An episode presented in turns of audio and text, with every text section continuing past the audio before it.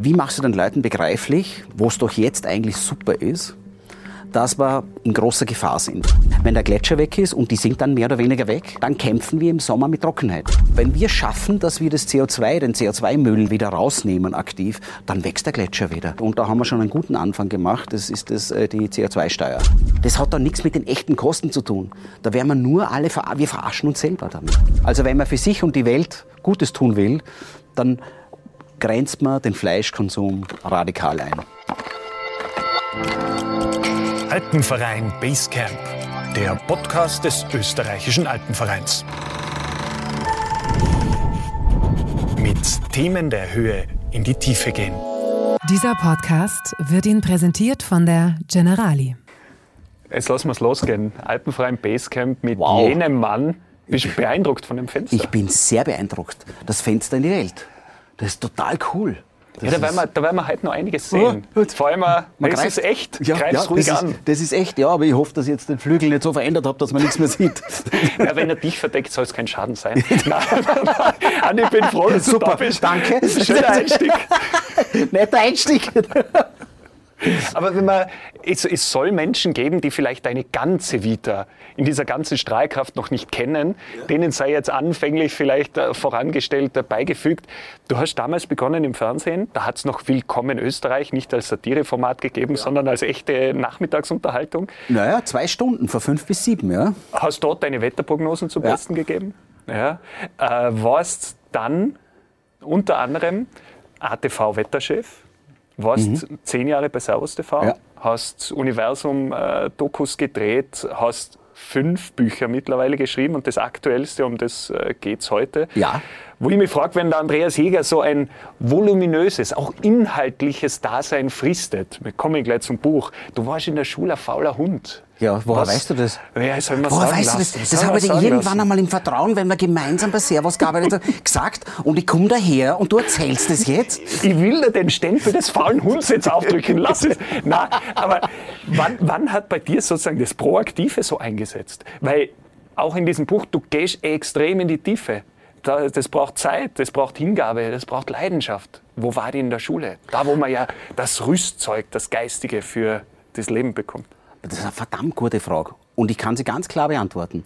Ab dem Moment, wo ich für mich selber verantwortlich war, war das gelaufen, das Thema.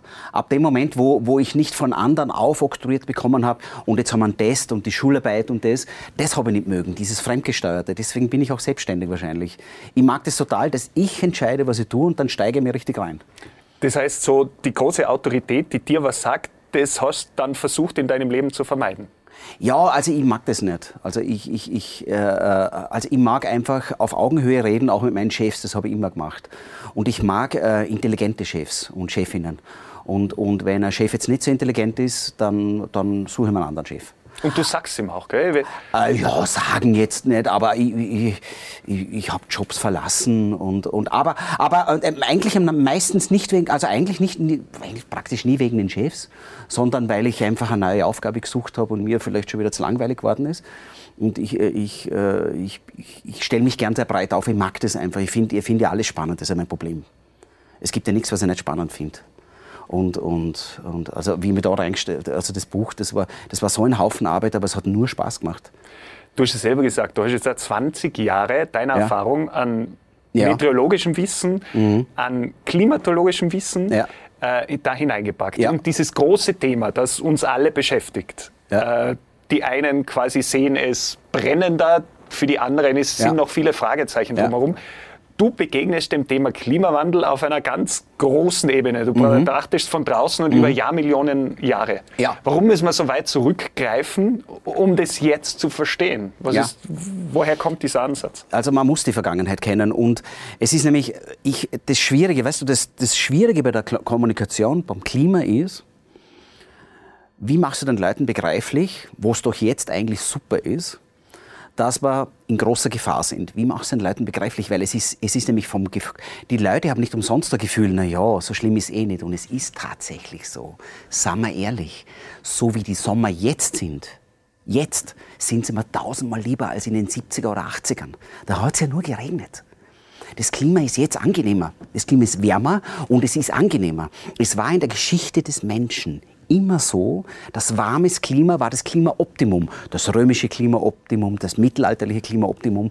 Und wenn das Klima mal kälter war, zum Beispiel in der kleinen Eiszeit, die wir hatten bis 1860 noch Gletschervorstöße, ja, äh, das waren immer die kargen, die schlechten Zeiten. In der kleinen Eiszeit, mit dem Beginn der kleinen Eiszeit haben wir angefangen in Tirol, in Vorarlberg, in Graubünden 6000 Kinder im Jahr nach in Schwabenland zu schicken, damit die dort arbeiten und zu Hause nicht essen, weil es gab nichts zu essen.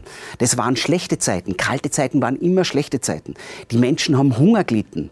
Das war nicht lustig. Ja? Also es war wirklich ein Drama. Das ist bis 1939 war das, waren zum letzten Mal Kinder aus Vorarlberg, Tirol und Graubünden waren in, in, in Ravensburg am Markt bei der Krone gab es ein großes, einer war einer der ganz großen Märkte. Da wurden tausende Kinder feilgeboten. Kinder von 6 bis 14 sind da rausgegangen mit einem Kartoffelsack.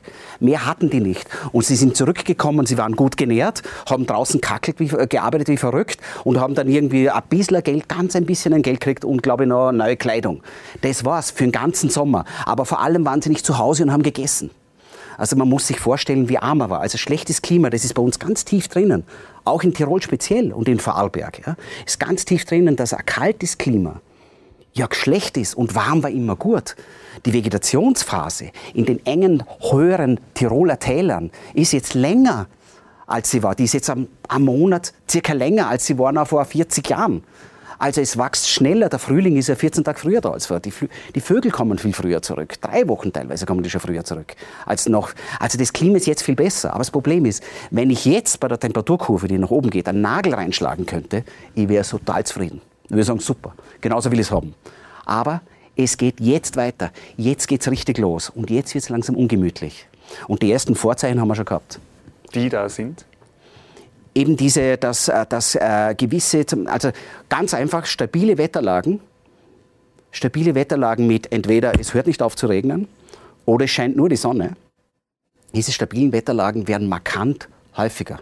Es kommt immer öfter, wir sprechen von planetaren Wellen, von diesen großen Wellen, wo ich immer, wo ich einmal ein Tief und ein Hoch.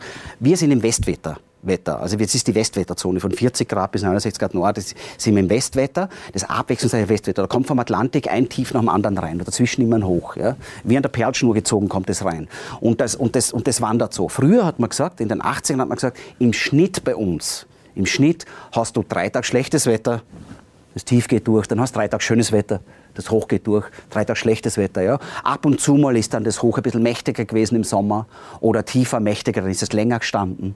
Aber irgendwann war es weg. Und jetzt kommen diese, diese Lagen, wo das Hoch einfach nicht verschwinden will sind viel häufiger. Diese Lagen, wo das Tief einfach nicht verschwinden will, weil das ist nur Yin und Yang, das ist nur die andere Seite der Medaille, das ist, ist nicht mehr häufiger. Und den Sommer hatten wir das Hoch in Kanada wo sie 49,6 Grad gemessen haben und die Station zwei Tage später abbrennt, wollte nicht verschwinden. Große Trockenheit. Die haben einen alten Temperaturrekord um 6 Grad pulverisiert. Das musst du dir vorstellen. Das ist ein Wahnsinn klimatologisch. Wollte nicht verschwinden. Das Tief über Deutschland, hoch, wollte nicht verschwinden. Das Hoch über Russland, wo Wälder so groß wie die Schweiz gebrannt haben in Jakutien, wollte nicht verschwinden. Das war alles ortsfest. In China die Überschwemmungen wieder. Das ist alles spiegelbildlich. Ja? Und diese Wetterlagen, wo das öfter mal einrastet, die Atmosphäre wie verstopft ist, ist durch Klimawandel häufiger geworden. Wir verstehen das und es ist eindeutig das Signal da. Aber das Klima hat sich ja immer schon gewandelt und es hat immer schon diese Warmzeiten gegeben. Das sind ja, ja auch diese Argumente, die man dann im Diskurs oft hört, die du ja. da auch sehr bildhaft darlegst und widerlegst. Was spricht dem entgegen? Dass es einfach wärmer wird, dass die Gletscher wieder sich zurückziehen und ja. irgendwann dann wiederkommen. Was ja. spricht dagegen?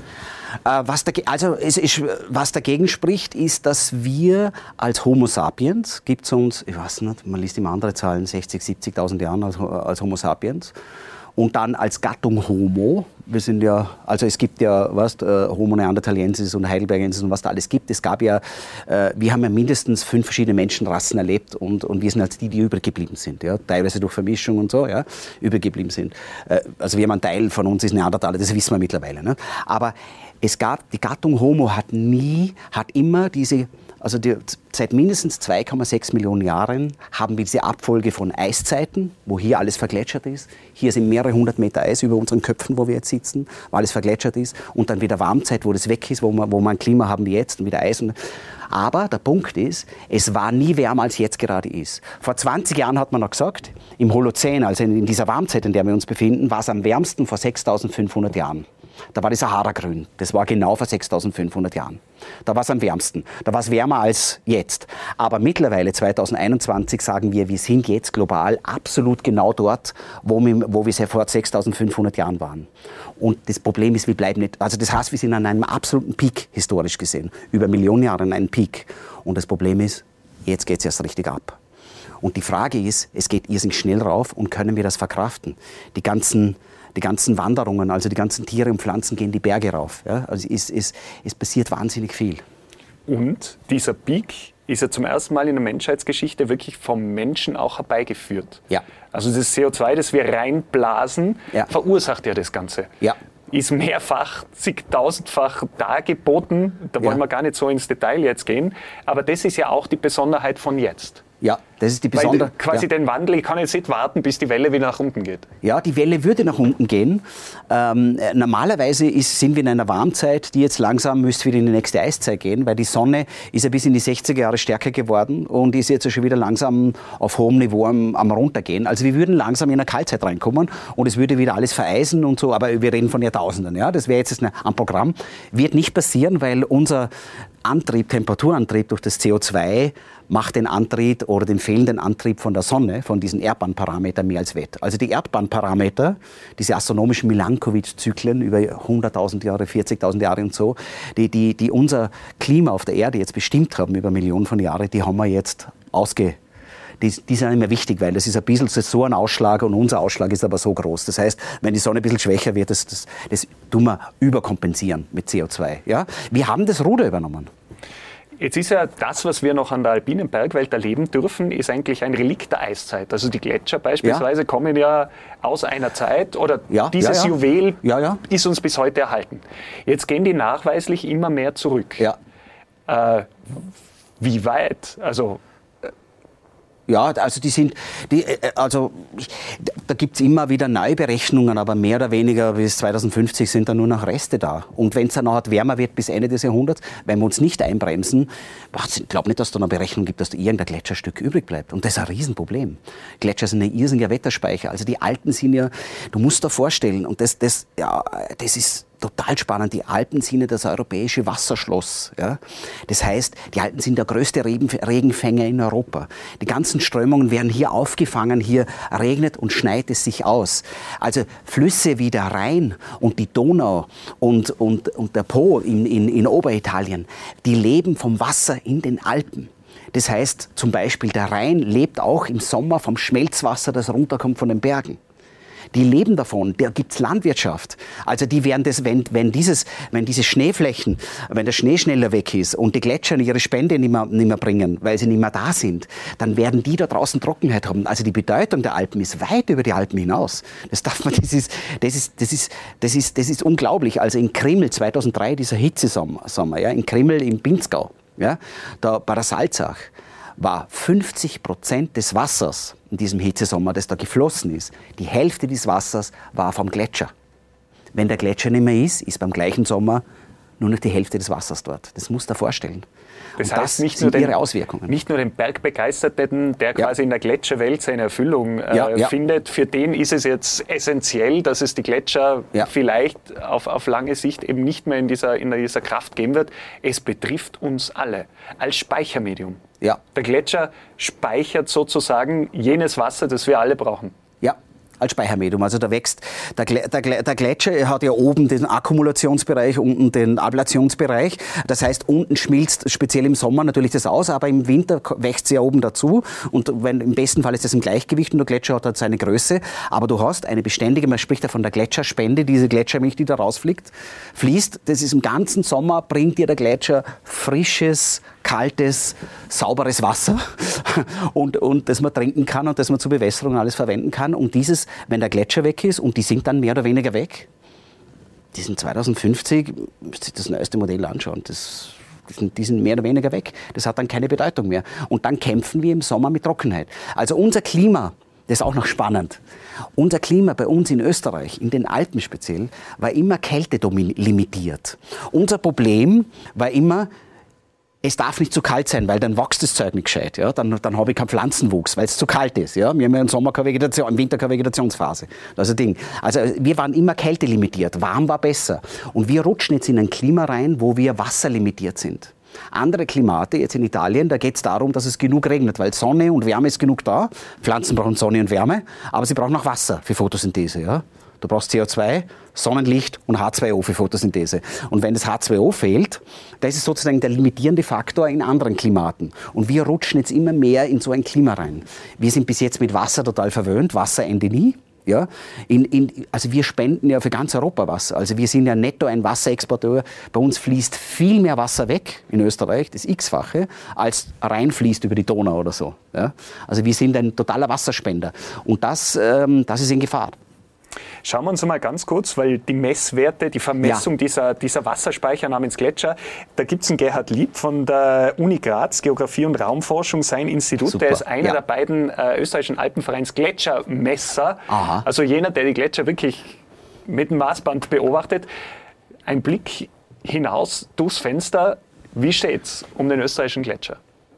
Sie sind seit äh, vielen Jahrzehnten bereits im Rückzug. Das heißt, sie verlieren massiv an äh, Länge, äh, Fläche und äh, Volumen. Und in den letzten eineinhalb Jahrzehnten hat sich dieser Prozess noch äh, so stark äh, beschleunigt, dass mittlerweile die Vorstellung von gletscherfreien österreichischen Alpen nicht mehr sehr abwegig ist. Die äh, Gesellschaft könnte die Gletscher äh, nicht mehr vollständig retten. Dazu ist der Gletscherschwund schon zu weit fortgeschritten. Aber sie könnte diesen Gletscherschwund deutlich äh, verzögern, indem mit sehr raschen und äh, effizienten Klimaschutzmaßnahmen gegengesteuert werden. Es sind dies die üblichen bekannten Maßnahmen im Kontext von Umweltschutz zur Verbesserung der klimatischen Gegebenheiten. Du ja. zählst ja da auch einige dieser möglichen Maßnahmen auf. Ja, das Spannende, das Spannende, was ich noch ergänzen wollte, das Spannende bei Gletschern ist, dass der Gletscher vom Sommer lebt und nicht vom Winter. Ja. Es braucht niederschlagsreiche Sommer. Ja, kühle Sommer, dass kühle. nicht so viel schmilzt. Ja, also weil im Winter in den Gletscherregionen, da schneit im Normalfall, das passt. Aber es schmilzt zu viel im Sommer. Also jetzt, und, und der Klimawandel hat jetzt vor allem im Sommer gegriffen. Das, der Klimawandel hat im Sommer, die Erwärmung im Sommer ist ja stärker als die Erwärmung im Winter im Moment. Wir haben ja auch durch den Klimawandel vermehrt Kaltlufteinbrüche. Deswegen kann es ja relativ oft überraschend kalt dann doch noch sein. Ja? Und, und insofern ist der, ist der Winter der, eh nicht so schlimm für die Gletscher, aber es ist eben vor allem der Sommer, das wollte ich nur noch sagen. Und darum, wir kommen dem wahrscheinlich nicht aus. Ja? Also äh, wie, wie er sagt, wir müssen das Klima bremsen, den Klimawandel einbremsen. Und er spricht jetzt von nicht wieder gut zu machenden Rückgängen, Schäden am Gletscher. Siehst du diese Entwicklung jetzt auch schon so bedrohlich? Ja, ja, also alles ist rückgängigbar. Natürlich, das, was heißt Schäden? Der schmilzt halt einfach, das wird Thermometer. Ein ganz ein langsames, zähes Thermometer. Und wenn es wärmer ist, dann schmilzt er weg. Und in jedes Zehntel, wo es kälter wird, wird er wieder wachsen. Ja? Also natürlich ist es rückgängigbar. Wenn wir schaffen, dass wir das CO2, den CO2-Müll, den fossilen, den wir in der Atmosphäre entlassen haben, wenn wir den durch Maßnahmen wie Wälderpflanzen weltweit wieder rauskriegen, es, äh, es hat einer auf der, auf der Uni, auf der ETH gerechnet, dass man circa zwei Drittel des CO2s, das wir, das wir jetzt in die Atmosphäre gegeben haben, wir sind bei 420 statt 270 ppm, man könnte zwei Drittel durch weltweite Wälderpflanzen äh, wieder rausnehmen aktiv, dann wächst der Gletscher wieder. Also deswegen Gletscherschaden ist ein komisches Wort. Die sind nicht geschädigt, sondern die gehen einfach zurück und dann gehen sie vielleicht ganz weg. Aber sobald es kalt genug wird, wächst er wieder. Aus dem Nichts heraus. Der braucht keinen Starter. Der reagiert einfach nur auf, auf, auf Temperatur. Fertig. Da spricht der Optimist aus dir, dass wir plötzlich Wälder pflanzen, äh, während wir Regenwälder abholzen. Ja, das, das, ist ein Riesenproblem, ja, dass wir das machen. Ja. Was wäre noch so ein Hebel? Äh, ähm, eben Wälder abholen, äh, äh, dass man mal das Wälder abholzen wäre mal dringend zu stoppen. Ja. Also du meinst, wie man so ein, äh, dass die Gletscher wieder zurückkommen? Was dass man, man, eben quasi diesen Ausbruch nach oben, ja. da sind wir jetzt schon eigentlich bei den Maßnahmen, ja. bei den Klimamaßnahmen, okay. die der Mensch setzen kann, ja. die du realistischerweise auch einer Politik als lenkendes Organ zutraust. Das ist ja immer wichtig, weil Vorstellungen hat man als Wissenschaftler viele, aber die, wo du glaubst oder weißt, die lassen sich auch umsetzen, die sind durchdacht, die bringen was. Ja, also ich, ich also das, das, Entscheidende, das absolut Entscheidende ist, und, und das ist das Zünglein an der Waage, und da haben wir schon einen guten Anfang gemacht, das ist das, äh, die CO2-Steuer. Also du musst, es ist nicht das alleine, aber du musst CO2 einen Preis geben. In dem Moment, wo du CO2 einen Preis gibst, ist das System erledigt, regelt sich das komplett. Es ist im Moment pro Tonne CO2 30 Euro, das ist zu wenig. Alle Wirtschaftler sagen, damit es wirklich ein Anreiz ist, muss das über 100 Euro sein. Ja? Das sei jetzt dahingestellt. Aber wenn das CO2 verursachen kostet und das CO2-Sparen belohnt wird, reguliert sich das System von selber. Der, dazu, das wird auch Verbote brauchen. Ein Verbot ist quasi ein unendlicher Preis. Also das ist quasi, das kannst du dann gar nicht mehr zahlen, das ist ein Verbot. Nicht? Also das heißt, du musst das CO2 bepreisen. Und wenn das einen Preis kriegt für, das, für den Schaden, den es an, an, anstellt, dann werden sich, denn wir sind so findig, ja, dann, wir, wir finden hundertprozentig Wege, wie wir was machen ohne CO2. Also es gibt, ich sage jetzt nur ein, ein Beispiel, ja? Äh, ein Biochar, also das heißt Pflanzenkohle. Pflanzenkohle ist nichts anderes, als du verbrennst Holz und stoppst diesen, diesen, diese Pyrolyse, diesen Vergasungsprozess, wenn, de, wenn nur noch der Kohlenstoff übrig ist. Ja, das kennt man vom Grillen, die Grillkohle. Das ist quasi reiner, reiner Kohlenstoff, der nicht, verrottet, der nicht verrottet. Und wenn den in die Erde gibst, dann, dann, dann, äh, dann baust du den Humus auf und du hast gleichzeitig, dieser Kohlenstoff kommt ja aus der Luft durch die Photosynthese, du hast es in der Erde gespeichert. Dann nimmst du aktiv das aus der Luft. Jetzt, jetzt geht noch viel weiter. Jetzt hat ein Vorarlberger mit einem Tiroler Unternehmen zusammen, der hat jetzt einen Belag entwickelt. Du kannst jetzt schon, das ist noch ein bisschen teurer, aber du kannst jetzt schon, wenn du sagst, ich brauche einen geteerten Weg darüber, kannst du den CO2 negativ machen. Der mischt Pflanzenkohle in in, in, in das Teer rein und zwar in einer Menge, dass es immer noch ein super Teer ist, das getestet, dass du das immer noch den Ansprüchen, den baulichen Ansprüchen genügt, aber in Summe ist da weniger CO, hat er da CO2, so viel CO2 gespeichert, dass der ganze Prozess CO2 negativ ist. Das ist nur ein Chip im Kopf. Das ist nur eine Geldfrage. Der, der Asphalt ist immer noch zu teuer. Aber wenn die CO2-Steuer höher ist, dann wird jeder den Asphalt machen, nehmen, weil der wird er belohnt dafür, dass er das nicht macht. Weißt? Und der aber hat, die sind jetzt drauf und dran. CO2. Das größte Problem beim Bauen ist Beton und Stahl. Beton ist eine irrsinnige CO2-Quelle. Und die arbeiten jetzt da, die haben schon entwickelt einen CO2-negativen Beton, indem sie auch in die Betonmischung diese Pflanzenkohle reinmischen. Das wird ein total grauer, schwarzgrauer Beton, schaut total geil aus. Und da machen sie jetzt die Tests, ob er den Haltbarkeitsansprüchen, der muss natürlich ganz genau getestet werden, dass der hält er auch wirklich. Da kann man ja schnell sagen, das hat CO2-negativer mhm. Beton. Und wenn die diese Prüfung bestehen, ist das eine Revolution in der Bauwirtschaft der Building Stock, also die ge weltweiten Gebäude, verdoppeln sich bis 2060. Was heute steht, vor allem in Asien, Afrika, was weiß ich, der Bestand an Gebäuden wird sich in den nächsten 40 Jahren verdoppeln. Wenn wir das alles in Stahl und Beton machen, wie wir 90 Prozent machen wir in Stahl und Beton machen, dann ist es eine unglaubliche CO2-Quelle. Das ist wie, ist wie jahrelang so weitermachen. Wenn wir das allerdings mit klimaneutralem oder vielleicht sogar negativem Beton machen, dann haben wir dort einen Speicher. Übrigens, Holzbau ist ein totaler CO2-Speicher. Also jedes Stück Holz, da drin ist, dieses Holz, da, der Kohlenstoff, der da drin ist in dem Holz, der war mal zu 100 Prozent in der Luft und ist jetzt da drin und verursacht keinen Treibhauseffekt mehr.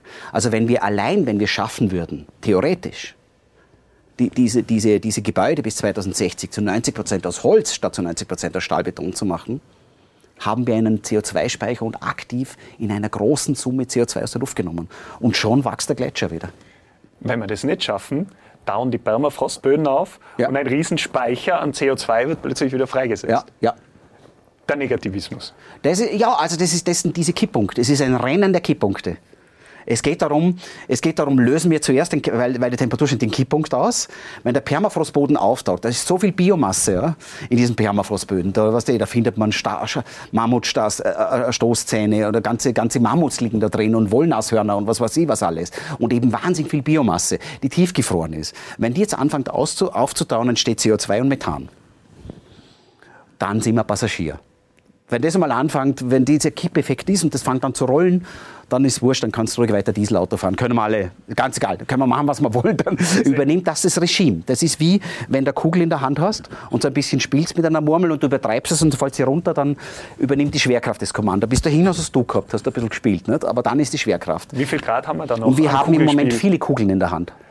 Und beim Permafrostboden, wie viel, wie viel Grad haben wir? sind wir bei, bei die, die Schätzungen sind eben, also die Erdsystemwissenschaftler, man weiß es nicht so genau, aber man geht bei, von einem, das ist ein großer Bereich, von drei bis fünf Grad aus, dass Permafrost losgeht.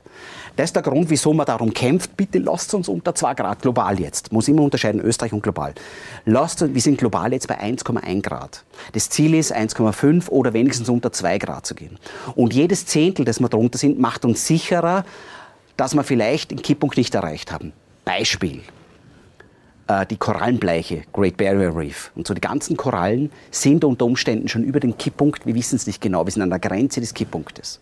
Das heißt, unter Umständen haben wir den schon überschritten, weil die Korallenbleiche findet schon statt. Die Meere sind zu warm und zu sauer. Und unter Umständen sterben jetzt in den, allen, den ganzen Tropen weltweit die Korallen ab. Diesen Kipppunkt, das sind Kipppunkte. Und wenn es mal anfängt, wie ihr seht, zu kippen, wenn es mal, dann ist es weg. Dann sind die Korallen tot dann, die kommen erst wieder, wenn das Meer wieder kühler wird und nicht mehr so sauer ist, weil das Meer ist sauer geworden durch, durch das CO2. Ja. Also, also das, das ist dieses Wettrennen. Deswegen kämpft man um jedes Zehntel. Es ist 1,9 Grad ist besser als 2,1. Das kann sogar entscheidend sein, weil du dann genau die zwei Zehntel hast, dieses Ding. Und wenn man, und, und, und wie gesagt, wenn wir bis Ende des Jahrhunderts nichts machen und wir haben in Österreich 5 Grad statt 2,3, also dann kannst du die Gletscher mit der Lupe suchen. Also dann, dann gibt es kein Wenn und Aber. Dann ist er einfach nicht mehr da. Und, und, und, und das, ist noch, das ist noch die geringste Auswirkung. Das soll nicht mehr auf den Gletscher steigen, ist nur die geringste. Also das, das Szenario, äh, sich vorzustellen, was dann hier los ist, da kennst du die Alpen nicht mehr. Komplett andere Vegetation, komplett anderes, komplett anders. Dieser Podcast wird Ihnen präsentiert von der Generali. Die Natur ist der Generali ein wichtiges Anliegen. Genauso wie die Nachhaltigkeit. Jetzt hast du so gesagt, was der Mensch machen kann, um dem ja. entgegenzuwirken. Ja, viel aber noch nicht gesagt, was machen kann. Aber, aber eben, da, da, da, da gibt es jetzt so mehrere Punkte. Also, äh, wenn man, wenn man allein beispielsweise, wie wir uns ernähren, Lebensmittelproduktion, ja. wenn man das nehmen, auch ein Riesenhebel, oder? Ah, das ist für mich der größte Hebel überhaupt. Also Ernährung ist, Ernährung ist der größte Wahnsinn überhaupt. Also wir haben, eine, wir, wir haben das sechste Artensterben weltweit. Ähm, die Pandemie und die Klima Katastrophe hängt ganz stark, ganz stark mit Ernährung zusammen. Es ist einfach so, ist Faktum. Also wenn man für sich und die Welt Gutes tun will, dann grenzt man den Fleischkonsum radikal ein und schaut, dass man, so wie es gesund ist, nicht öfter als zwei bis dreimal in der Woche Fleisch isst. Den Lebensstil am Tag bis zu dreimal Fleisch zu essen, bis zu dreimal, geht nicht. Also wenn ich früher auf Dreh war, in der Früh im Hotel ein Wurstradl, das ist Fleisch. Man denkt nicht dran, aber es ist Fleisch. Das Wurstradl in der Früh. Zum Mittag totaler Stress, schnell eine Leberkässemmel, das ist Fleisch. Und am Abend, weil der Tag so hart war, ein Schnitzel. Das ist Fleisch. Du hast dreimal am Tag Fleisch gegessen. Dieser Lebensstil ist nicht kompatibel, weil es viel zu viel Fläche braucht. 77 Prozent der landwirtschaftlichen Fläche weltweit, habe ich jetzt gelernt, und für diese Fläche werden Urwälder gerodet, gerodet und wir drängen die, das wilde Leben zurück. 77 Prozent sind nur Futtermittel für Tiere. Und wenn man die Zahl hast du mir gesagt beim Vorgespräch. Ja, und wenn, man, und wenn wir das alles vegan machen würden. ersten Episode. Ja, ja da ja. hinten wird, der Tom hat das gesagt. Ja. Wenn wir das vegan machen würden, könnte man uns, glaube ich, 75 Prozent von dieser, dieser Fläche, Fläche sparen. einsparen. Das heißt, wir haben, wir haben Fläche zum Saufuttern, die wir jetzt nicht haben. Also wir, eines ist sicher, eines ist sicher, wir wissen nicht, ob es möglich ist, 10, 11, 12 Milliarden Menschen, wie viel es immer werden, mit Fleisch zu ernähren, so wie es wir jetzt in Österreich machen. Und wir sind ja auf dem Weg dazu. Die anderen holen ja mit dem Fleischkonsum gewaltig auf. Das wird sich wahrscheinlich nicht ausgehen nachhaltig. Aber du kannst locker 12 Milliarden vegetarisch ernähren. Aber easy cheesy, das geht mit links. Das ist der Punkt. Das heißt nicht, wir müssen vegetarisch werden. Aber Teilzeit-Vegetarier sollten wir werden. Ja? Oder wenigstens eine 0-1-Diät empfehle ich immer. Man muss gar nicht sterben. An Tag kein Fleisch. Dann darf er wieder und an Tag kein Fleisch, dann darf er wieder 0-1, da bist du schon auf einem super Weg. Und du tust da wahrscheinlich sogar was Gutes, sagen die Ernährungswissenschaftler. Da kenne ich mich jetzt nicht aus. Aber du nimmst jetzt was im Mund, was der Politiker ja nicht in den Mund nimmt und das heißt Verzicht und ja. auch ein bisschen eine Umstellung im eigenen Lebenswandel. Ja. Es geht nicht ohne. Also, die, die, also das geht nicht ohne. Das, das geht nicht Meinung. ohne. Aber es ist die Frage, was ist ein Verzicht? Ist ein Verzicht oder Gewinn? Also du bist heute Kettenraucher, du bist heute Kettenraucher. Und jetzt denkst du, ich na, lass mal von dir nicht sagen, dass es ja, auch nicht gut genau. ist. aber, aber aus eigenem Antrieb schaffst du es und du wirst trocken. Also du hörst auf mit Rauchen. Ist es jetzt ein Verzicht oder ein Gewinn gewesen? Ich behaupte, dass der Gewinn den Verzicht um, um Kilometer schlägt. Ja, aber nur weil du kein Genussmensch bist. Danke nicht.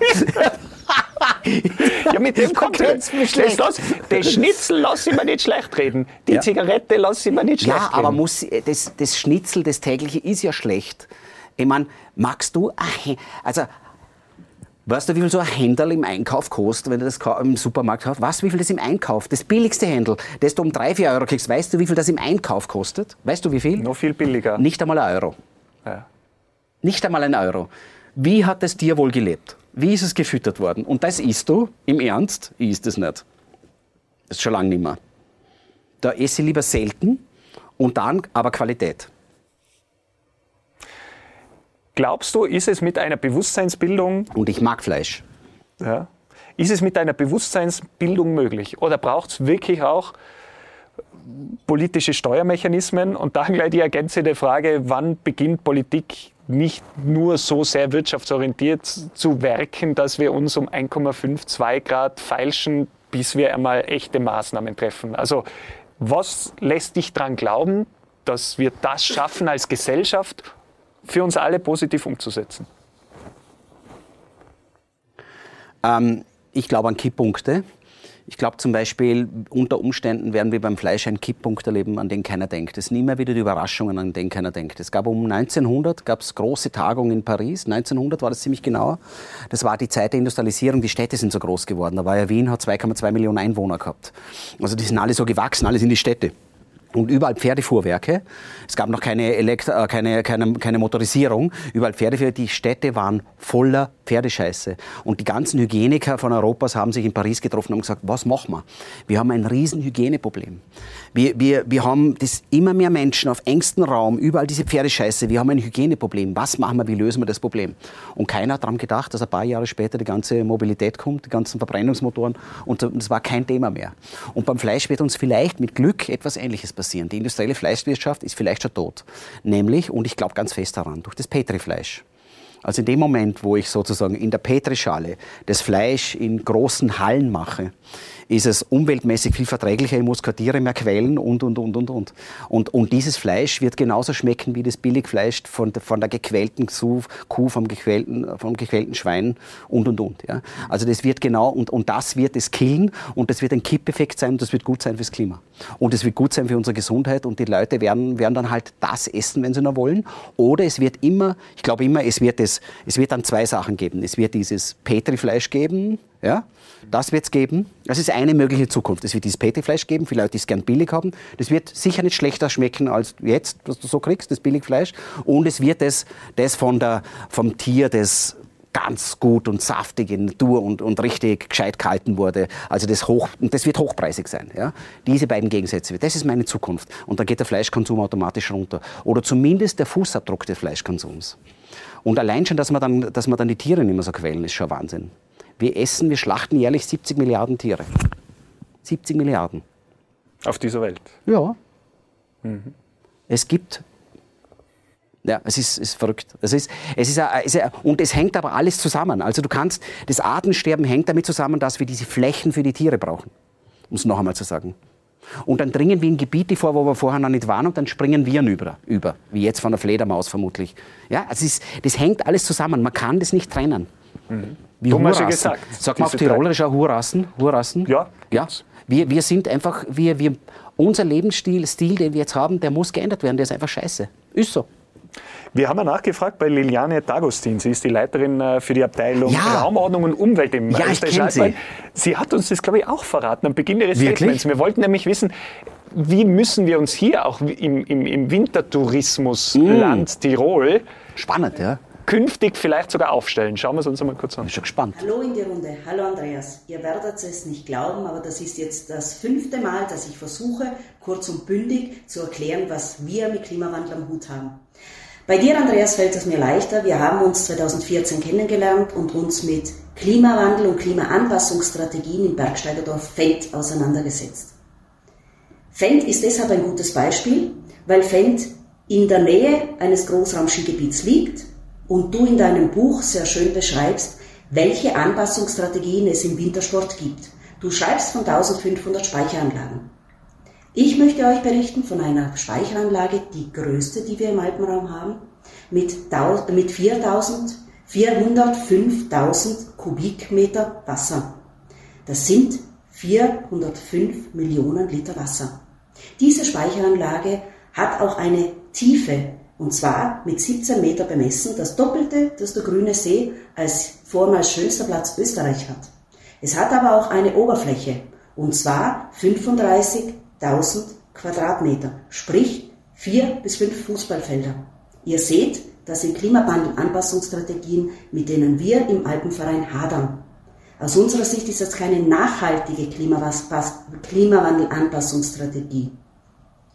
Sehr klar ist für uns im Alpenverein allerdings, dass wir dem Klimawandel begegnen müssen. Und hier bin ich dann wieder bei uns, bin ich im Alpenverein. Wir müssen unsere Mobilität neu denken. Jede und jeder von uns will raus.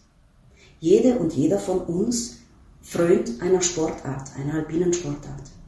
Was wir aber nicht vergessen dürfen, ist, dass jede, jede Bewegung, die wir nicht aus eigener Kraft setzen, auch Auswirkungen auf den Klimawandel hat, die Klimakrise anheizt. Und deshalb sollten wir uns immer überlegen, ähnlich wie wir es mittlerweile mit den Erdbeeren zu Weihnachten machen, was ist notwendig, was ist gut, was kann, was kann ich noch verantworten, was ist verträglich. Allein für Danke. Super.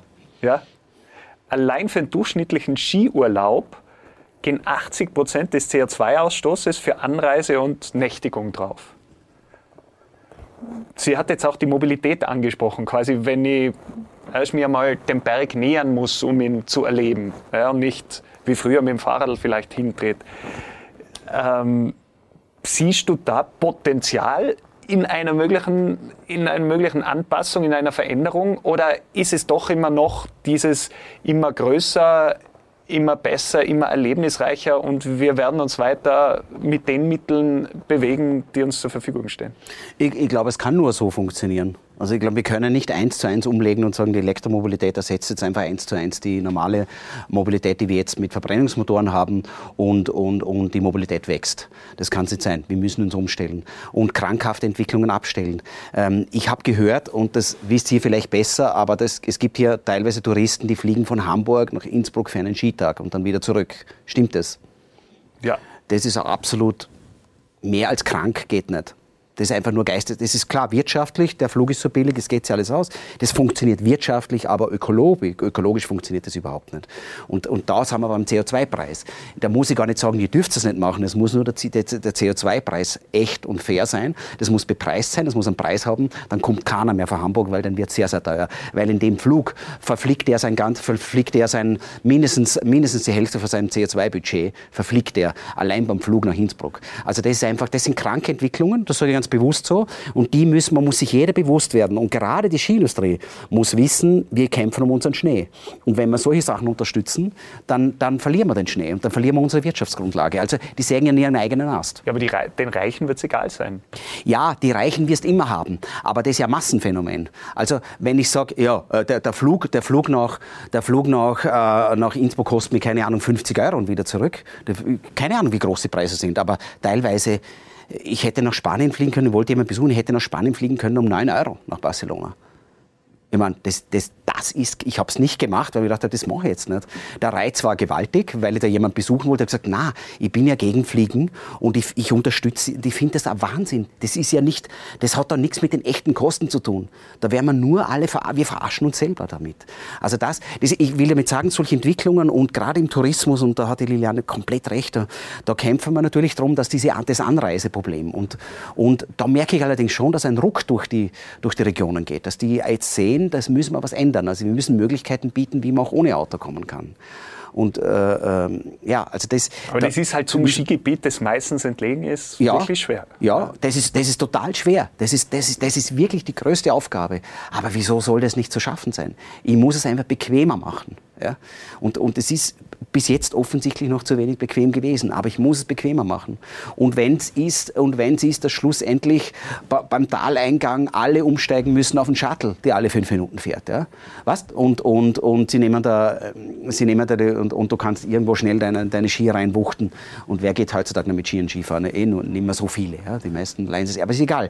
Du hast viel Gepäck beim Skifahren und deswegen ist das Auto so fein. Also Skifahren mit, mit dem Zug ist, ist wirklich anstrengend. Aber es, vielleicht gibt es dann andere Möglichkeiten. Also wir müssen da einfach nachdenken. Aber das müssen wir machen. Das ist eine Bringschuld des Tourismus. Und ich glaube, dass die Leute das immer mehr nachfragen werden. Weil du hast ein schlechtes Gewissen beim, beim, beim Skifahren, weil du genau weißt, und ich fahre so gern Ski. Und wie siehst du, gibt es da auch so einen Kipppunkt? Also wie lang wird es Wintersport in der Form, wie es wir kennen in Tirol, weil dort die meisten Skigebiete sind in Österreich oder überhaupt in Österreich, also, laut deinen, ähm, deinen Recherchen möglich sein? Also da gibt, ja genau, da gibt es Studien, die ganz genau, also wenn wir, wenn wir schaffen, Paris 1 zu, einzuhalten, weltweit bei 1,5 Grad stehen bleiben und jetzt in Österreich damit bei guten 2 Grad stehen bleiben, dann äh, äh, äh ist Skifahren weiter möglich wie jetzt. Ja, dann, dann, das, das geht sich alles aus. Es ist nicht mehr wie in den 80ern, das ist, es ist alles jetzt schon höher. Nicht? Äh, und der Schnee halt und, und die Saison kürzer, vor allem im Frühjahr. Aber trotzdem, man kann es noch machen. Aber wenn wir das nicht schaffen, dann zum Beispiel Skitouren. Also, äh, Skitouren ist ein irrsinniger Boom und ist, ist ja total was Schönes. Aber gerade Skitouren, die sind extrem, die können das ja nicht buffern mit Schneekanonen. Das ist ja nicht das Sinn von einer Skitour. Also gerade Skitouren wären dann, das, die müssen halt extrem weit rauf. Und, und irgendwann ist natürlich oben, der, die Berge sind auch einmal aus. Nicht? Also nicht nur für, für Vegetation und für Tiere gehen die Berge aus. Ja? Die Alpen sind eine Arche Noah. Es gibt wahnsinnig viele, es gibt äh, 2.000 bis 3.000 Tierarten, allein Tier- und Pflanzenarten in den, in den, in den Alpen, die, die, die wahnsinnig au teilweise autochthon sind, angepasst sind der Kälte, die flüchten im Moment nach oben. Und aber die Berge werden irgendwann ausgehen. Und die Frage ist, wenn wir bei 2,5 Grad sagen wir sind, dann gibt es noch genug Berge für sie. Wenn wir bei 5 sind, ist vorbei. Das Murmeltier kann irgendwann nicht mehr weiter, weil da ist kein Humus mehr da, um eine Höhle zu bauen. Aber ich habe da gerade mit einer Umwelt, äh, Umweltanwältin Gespräch, äh, gesprochen, die quasi Gutachten für solche Regionen ja. schreibt. Aha. Und die sagt immer, ja, und dann sitzt du da mit den Juristen ja. und denen musst du dann sagen, ja, aber wegen dem Vogel, wegen dem Vogel müssen wir aufpassen. Und der Jurist sagt halt, hey, es geht um Arbeitsplätze, es geht um, ja, um, die, um die ganze Region. Wir müssen nachhaltig und wir müssen schauen, dass wir quasi da wieder die Leute herkriegen und dass man denkt, und sie sagt halt, ja, der Vogel. Das heißt, wer soll soll diese Stimme der Natur hören am Verhandlungstisch. Ja. Ja, was, ich glaube, der, der, der große Mindshift, der gerade stattfindet, wirklich jetzt, dass wir als Menschheit jetzt langsam verstehen, die Ersten verstehen, wir denken uns immer alleine. Ja? Wir denken uns immer, wir sind die Menschen und uns muss gut und Humanismus uns muss gut gehen.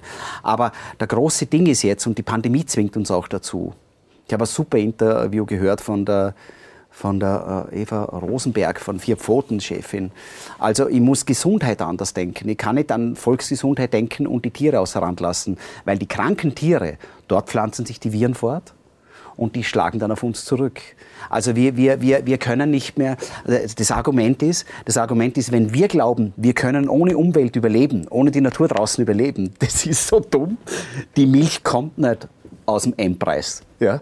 Die war vorher in irgendeiner. Das heißt, also das Ganze, das ist, es ist einfach, also wir, wir müssen jetzt lernen, ganzheitlich zu denken und, und die, unsere Umwelt, was Tier und Pflanzen betrifft, in die Rechnung einzubeziehen. Und dann hat der Vogel sehr wohl eine Stimme und dann ist er wichtig. Nur, die haben das alle noch nicht verstanden. Aber ich glaube, dass dieses Umdenken jetzt langsam einsetzt und zwar mit Gewalt. Also allein Corona und die ganzen Umwelt, jetzt auch die, die vermehrten Naturkatastrophen zwingen uns dazu, jetzt anders zu denken. Also es ist, die verstehen einfach noch nicht, worum es geht. ich kann mir jetzt vorstellen, und man sieht es ja auch zum Beispiel bei Greta Thunberg, äh, ja. die auch äh, als Botschafterin auftritt ja. von, von, äh, von ihren Meinungen und ihren Inhalten, dass dann in der öffentlich, öffentlichen Diskussion quasi die Antipathie sich gegen den Sender der Botschaft richtet. Oder jetzt der Andi Jäger dann natürlich auch, ja. der hat leicht reden, der Studierte. Ja, ähm, dieser, dieser Reflex, der ja. als erstes heraus da entsteht, ja. quasi bevor man sich des Themas wirklich annimmt und, und sich das durchdenkt, weil es natürlich auch teilweise unbequem ist, weil man länger denken muss ja, und wahrscheinlich auch die eigene Ansicht hinterfragen muss. Wie begegnest du dieser Antipathie und, und quasi diesem, diesem Schwall, der dir dann auch entgegentreten kann, wenn du solche Aussagen tätigst? Also ich, ich versuche, was bei mir immer sehr schwierig ist, äh, ich versuche sehr ruhig zu bleiben und, und, und versuche Menschen mit Argumenten zu überzeugen. Und bei manchen Menschen merkst du halt sofort, da, du musst nicht argumentieren, weil die, die sind ganz verbohrt.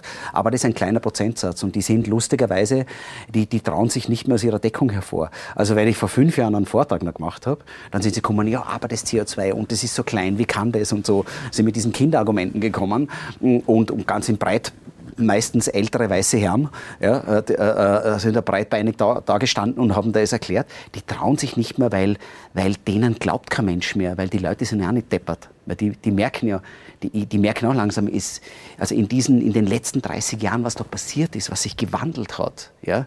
Du, du, das, ist unglaublich. Du hast jetzt, du hast in, in, in südlichen Teilen, in, in der Steiermark, hast auf 1400, 600 Meter hast du Gottesanbeterinnen.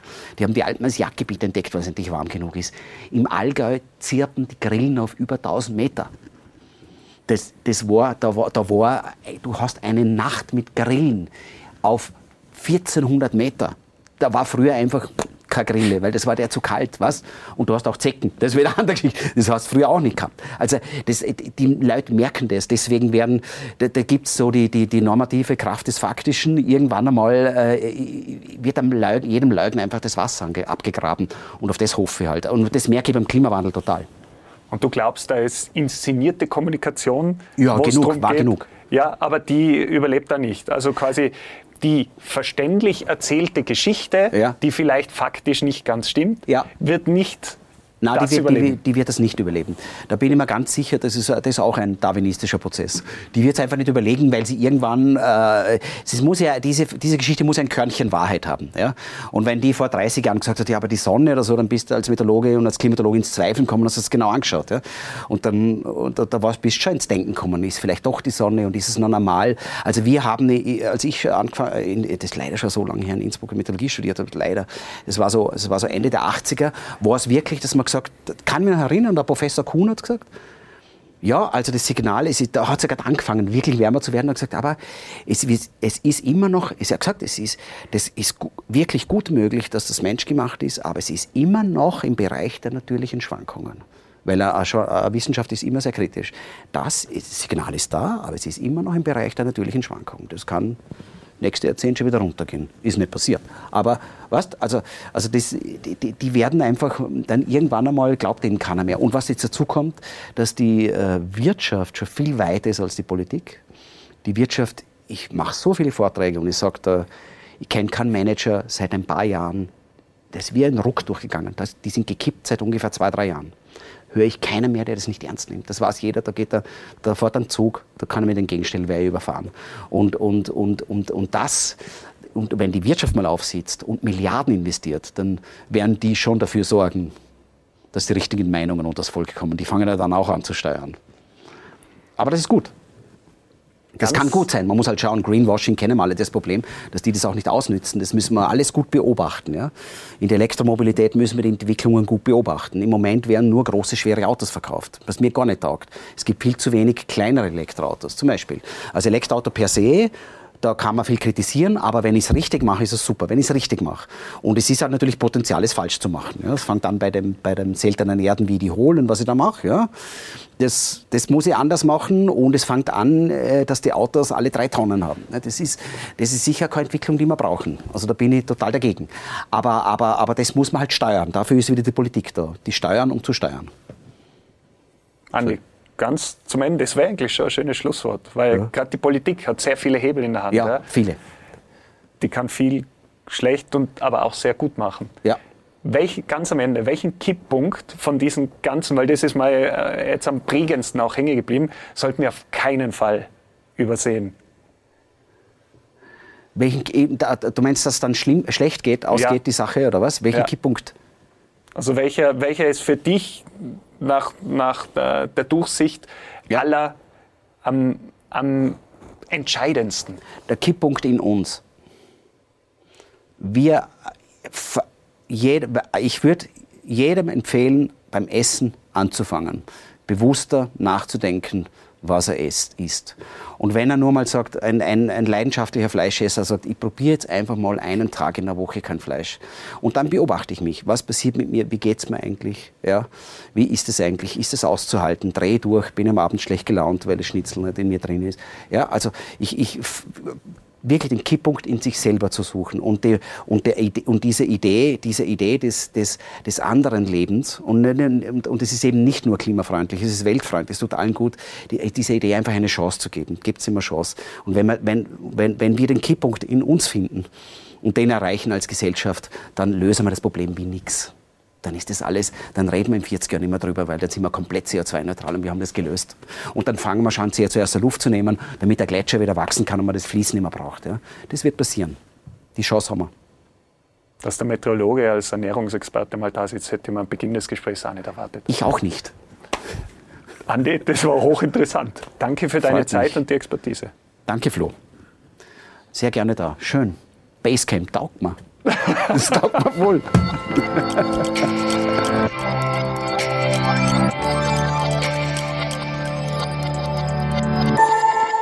Damit dieser Podcast möglich ist, haben wir als Partner die Generali gewinnen können und damit dieser Partner beweist, dass auch er im Inhalt richtig fundiert am Weg ist, schalten wir jetzt direkt dorthin, wo die Kompetenz zu Hause ist, nämlich zum Leiter der Compliance-Abteilung der Generali, der mehr oder weniger das Thema Nachhaltigkeit und Artenvielfalt eben auch koordiniert und über hat. Johannes Krebs, schön, dass Sie bei uns aus dem Fenster lachen. Was haben denn Sie seitens der Generali mit dem Thema Artenvielfalt am Hut? Wo sind Sie da unterwegs? Ja, also erstens danke für die Einladung. Ähm, wo sind wir unterwegs? Wir ähm, unterstützen mehrere äh, größere und kleinere Initiativen zum Thema Artenvielfalt. Ähm, unter anderem unterstützen wir ähm, das äh, Kuratorium Wald. Ähm, das ist eine Initiative, äh, die darauf abzielt, ähm, Landwirten auch die Möglichkeit geben, äh, die Artenvielfalt zu erhalten. Das heißt, ähm, da gibt es unterschiedliche Maßnahmen, die da angedacht sind und die, die, ähm, die man eben unterstützen kann. Es, geht, es fängt an mit äh, einen Wiesenstreifen äh, zu unterstützen oder das Pflanzen von Sträuchern am Waldrand äh, zu forcieren, äh, wilde Blumen wieder anzusiedeln. Und da versuchen wir sozusagen mit finanzieller Unterstützung diese Initiative sozusagen als Gesamthaft, äh, Gesamthaft unterstützen. Ich wollte gerade fragen, wie es konkret aussieht, aber das haben Sie mir eigentlich schon erklärt. Also Sie leisten die finanzielle Unterstützung und schauen, wo in den Projekten wieder mehr Raum für Pflanzen und Tiere geschaffen wird. Genau weil eben genauso ist es, weil eben äh, neben der, der Pflanzenvielfalt auch sozusagen die, der Erhalt der Insektenvielfalt sozusagen auch dann in der Folge kommt ähm, und auch das äh, gehört sozusagen äh, zu diesem Programm dazu, ähm, weil wir alle wiederum wissen, dass wir sozusagen ja auch die Bienen erhalten wollen, ähm, weil die auch einen wesentlichen Beitrag leisten. Und da gibt es dann auch wieder kleine Initiativen, äh, die wir mit äh, ein, Quadratmeter Wiese äh, unterstützen, wo dort wieder sozusagen ökologischer Honig angebaut werden kann, weil eben das Bienenleben erhalten wird. Da arbeiten wir auch mit Miela zusammen. Also da gibt es mehrere größere und kleinere Initiativen, auch äh, unsere Mitarbeiter äh, durch äh, die Bundesländergrenzen hinweg ähm, machen lokale Initiativen. Also da sind wir durchaus sehr aktiv, würde ich sagen. Eine, eine Frage noch äh, ganz kurz. Der Andi Jäger hat es nämlich auch immer wieder angesprochen, was jeder selbst an Beitrag leisten kann bei der Artenvielfalt. Ihr konkreter Tipp, wo kann ich selbst meinen Beitrag leisten?